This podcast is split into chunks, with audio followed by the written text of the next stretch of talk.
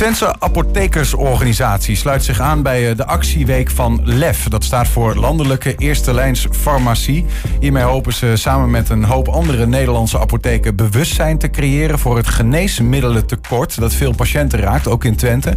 In de studio zit eh, Lisette Darman, Darman, voorzitter van de uh, Twentse Apothekersorganisatie, maar ook zelf apotheker in. Haaksbergen. Ja. Welkom. Dankjewel dat ik hier mag zijn. Ja, nee, ik, ik kom, ik zou bijna zeggen, gelukkig niet, niet heel veel in een apotheek. Nee. Uh, zelf, uh, maar geneesmiddelen tekort. Ja. Ja, dat is gek hè. In een land als Nederland uh, kan ik me voorstellen dat je dat denkt. Maar, ja, we zijn het ja, ik, wou bij, ik wou echt een bruggetje, maar hele gekke misschien. We zijn het meest exporterende land op een gepad van bepaalde geneesmiddelen. Ja. en die we nodig hebben is er een tekort aan blijkbaar. Ja, dat klopt inderdaad. ja, dat is eigenlijk al sinds een aantal jaar zo. Uh, afgelopen jaren uh, zien we dat de geneesmiddeltekorten echt een uh, groot probleem is in de, in de apotheken. In de openbare apotheken, maar ook in de ziekenhuisapotheken merken ze dat. Mm -hmm. En uh, dat probleem lijkt eigenlijk alleen maar toe te nemen. En daar maken we ons zorgen om. Ja, ja. Maar, en, en kun je dat op een manier duiden, hoe groot het probleem dan is?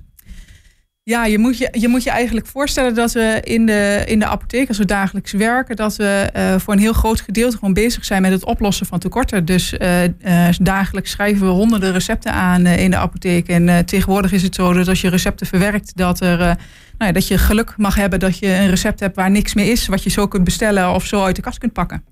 Ja. en als dat niet zo is? Ja, als dat niet zo is, dan uh, gaat er eigenlijk een uh, trein in werking uh, van oplossingen zoeken. Ehm, in de vorm van, is er misschien een ander merk? Hè? Want je moet je voorstellen, het gaat dan om een bepaald geneesmiddel wat er niet is. Dan kijken we, is er misschien een ander merk voorhanden? Als dat niet het geval is, dan kijken we of er misschien een andere sterkte is. Maar tegenwoordig is het vaak zo dat ook dat niet het geval is.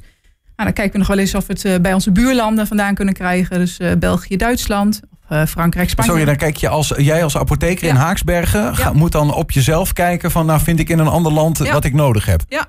Maar is dat dan zo'n exotisch middel of is nee, dat, gaat nou, het voor nee, alledaagse nee, middelen? Het gaat voor alledaagse middelen. Het gaat om uh, bloeddrukmedicatie, het gaat om antibiotica, het gaat om oogdruppels. Je kunt ze gek niet verzinnen. Ja. Uh, waar we tekorten mee hebben uh, op dit moment. Op dit moment hebben we ook tekort met een bepaald maagzuurmiddel. wat slecht leverbaar is. Dus het zijn echt geen exotische middelen. Het zijn hele dagelijkse middelen die veel mensen gebruiken. En het, concrete gevolg daarvan is dat soms patiënten met lege handen naar huis worden gestuurd? Nou, dat uh, in, in heel veel gevallen, in 99% van de gevallen durf ik wel te stellen dat we in de apotheek gelukkig een alternatief kunnen vinden. Um, alleen waar we ons zorgen om maken is dat het steeds moeilijker wordt om een goed alternatief te vinden. Dus dat het alternatief eigenlijk uh, steeds vaker, uh, ja, zoals wij dat zeggen, suboptimaal is. Dus eigenlijk zou je het liever uh, anders zien, omdat je dan bijvoorbeeld een andere sterkte moet leveren. Of je moet echt over op een heel ander middel. Um, waardoor mensen anders kunnen reageren, bijwerkingen kunnen ervaren. Ja. En, nou ja, goed, en mensen ook een vertrouwen, het vertrouwen verliezen in de medicatie die ze gebruiken. Want moet ik me zo voorstellen dat je als apotheek standaard uh, van een bepaald medicijn een bepaalde merk hebt, een bepaald merk hebt, omdat je zegt, nou ja, dat, daar geloven we het beste in, het meeste in. En dat je dus uh, vaker naar andere dingen, wat je al zei, je moet kijken, hoe werkt dat eigenlijk? Ja, in principe is het in Nederland zo ingeregeld dat uh, de zorgverzekeraar waar jij je polis afgesloten hebt, die uh, heeft uh, contractuele afspraken gemaakt met jouw apotheek of met de apotheken in Nederland. Welk, welke medicijnen we leveren. Dus welke merk jij eigenlijk aanspraak op kan maken als, uh, als verzekerde. En ehm, dus jouw zorgverzekeraar koopt eigenlijk het merk in, in veel gevallen, wat jij vergoed krijgt. En ja, ja. dat moeten we vanuit de apotheek leveren. En wat zien we steeds vaak is dat dat merk er niet is. Dus wat betekent het in de praktijk? Is dat mensen vaak of een ander merk krijgen. Uh, Wat mogelijk duur, duurder is? Of? Uh, nou ja, dat hoeft nog niet zo, zo heel erg zeer het geval te zijn. Want tegenwoordig hebben we het vaak over uh, merkloze medicijnen. En dan zijn de verschillen gaat eigenlijk maar over een paar cent. Dus ja. de kosten, dat valt aan zich nog wel mee als je het binnen de merkloze geneesmiddelen blijft.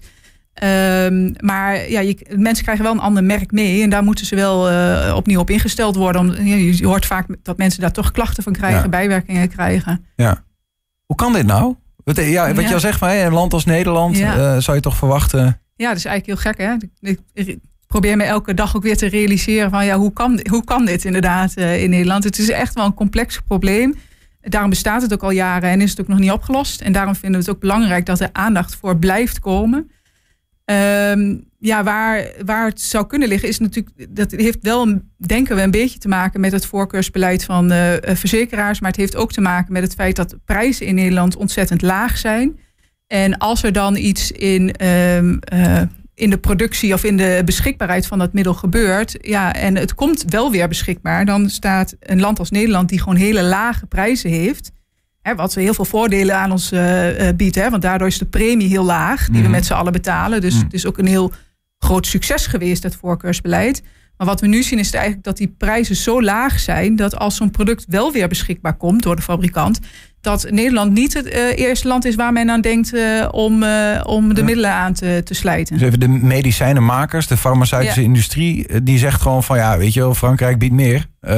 helaas voor jullie mensen die bij mensen zitten bijvoorbeeld. Ja, hoogste bieder, die, die, gaan, die staan dan toch vaker vooraan de, aan de rij. je ziet ook dat de productie van de geneesmiddelen vaak niet meer in Europa is, maar buiten Europa ligt. En dat maakt dat de afstand heel groot is. Dat als er een probleem is in de productie, dat het gewoon, uh, ja, dat die afstand ook meespeelt om het weer terug in Nederland te krijgen. Dus het is een, het is een probleem wat echt wel uh, meerdere oorzaken heeft. En daarom is het ook niet zo makkelijk op te lossen. Ja. Maar het, het, zorgt wel voor, en dat is waarom we die actie zo belangrijk vinden. In de praktijk hebben onze apothekers, uh, aangesloten bij de Twentse Apotheeksorganisatie, maar landelijk, maar ook onze apotheeksassistent, ontzettend veel werk aan het oplossen van die problemen. En het lukt gelukkig in heel veel van de gevallen. Maar ten koste van wat? Maar ten koste van de tijd uh, die we eigenlijk veel liever aan zorg zouden besteden. Ja. Wat, wordt er eigenlijk al aan gedaan? Eh, want nu is er een actie, hè? daar komen we zo over te spreken. Wat houdt het dan precies in? Wat doen jullie dan nu? Maar eh, ik neem aan, want het speelt al jaren. Wat, wat, wat, gebeurt er op dat vlak? Nou ja, er zijn natuurlijk wel de organisaties die daarover gaan. Hè. Dus dan moet je denken aan de overheid, zorgverzekeraars en ook onze eigen organisaties zoals de KNP. Eh, die zijn uh, ook al lange tijd met elkaar in gesprek om te kijken of we het probleem uh, kunnen oplossen. Een van de voorbeelden waarover gesproken is en ehm, waar de minister ook een oplossing zag, is de zogenaamde ijzeren voorraad, zoals men het noemde. Waarbij groothandels en apotheken en fabrikanten een grotere voorraad aanlegden. of aanleggen om ervoor te zorgen dat als er dan een tekort is, dat je dat kunt overbruggen met die voorraad die je al hebt liggen. Mm nou, dat is eigenlijk een, ehm, een, een, idee of een maatregel die, uh, die nu al geïmplementeerd is, die nu al zou moeten werken. Maar we zien eigenlijk alleen maar dat de tekorten oplopen. Ja, ja. Nou ja, plus ik bedoel, ik kijk even in de huid van de, van de industrie die die geneesmiddelen maakt. Dan komt Nederland met, ja, we willen nu drie keer zoveel. Uh, dat is prima, maar dat is nog steeds die prijs waarschijnlijk vrij laag. Ja, klopt. Dus ja, als ik je zo hoor, dan zit het hem ook gewoon heel erg in een onderhandeling. En dat Tuurlijk, en dat is een meer moeten gaan betalen met elkaar. Ja, en dat is natuurlijk ook de lastige discussie. En waardoor een oplossing uh, ingewikkeld is. Um, uh, tuurlijk, als je de productie bijvoorbeeld naar Europa wil halen. Of op het moment dat je um, die prijs toch wat aantrekkelijker wil maken voor fabrikanten. Is dat uiteindelijk wat we allemaal samen gaan betalen. Hè? Dus hm. dat, is, dat vertaalt zich uiteindelijk weer terug in de premie. En dat maakt het heel ingewikkeld. Want niemand wil een hogere premie. Alleen er zijn wel ideeën uh, over hoe we dat toch op een uh, hoe we dat, dat voorkeursbeleid eigenlijk kunnen van, gaan verruimen. Waardoor die fabrikanten meer perspectief hebben om hun producten te kunnen aan de, man, aan de markt kwijt te kunnen. Hm. Waarbij de patiënt meer keuzevrijheid krijgt.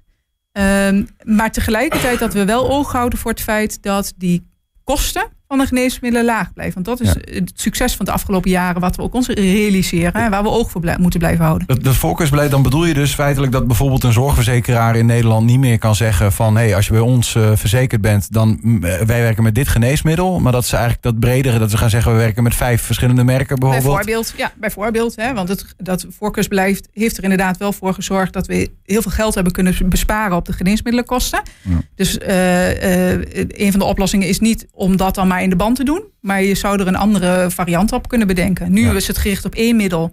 En wat ons ook zorgen baat, zien we zien ook steeds vaker dat het voor langere jaren is. Dus dat ze zo'n middel aanwijzen voor, eh, voor meerdere jaren. Ja, dan mhm. maakt het voor andere fabrikanten natuurlijk steeds minder aantrekkelijk om, je product op de markt mee te, doen. Ja. om mee te doen. ja.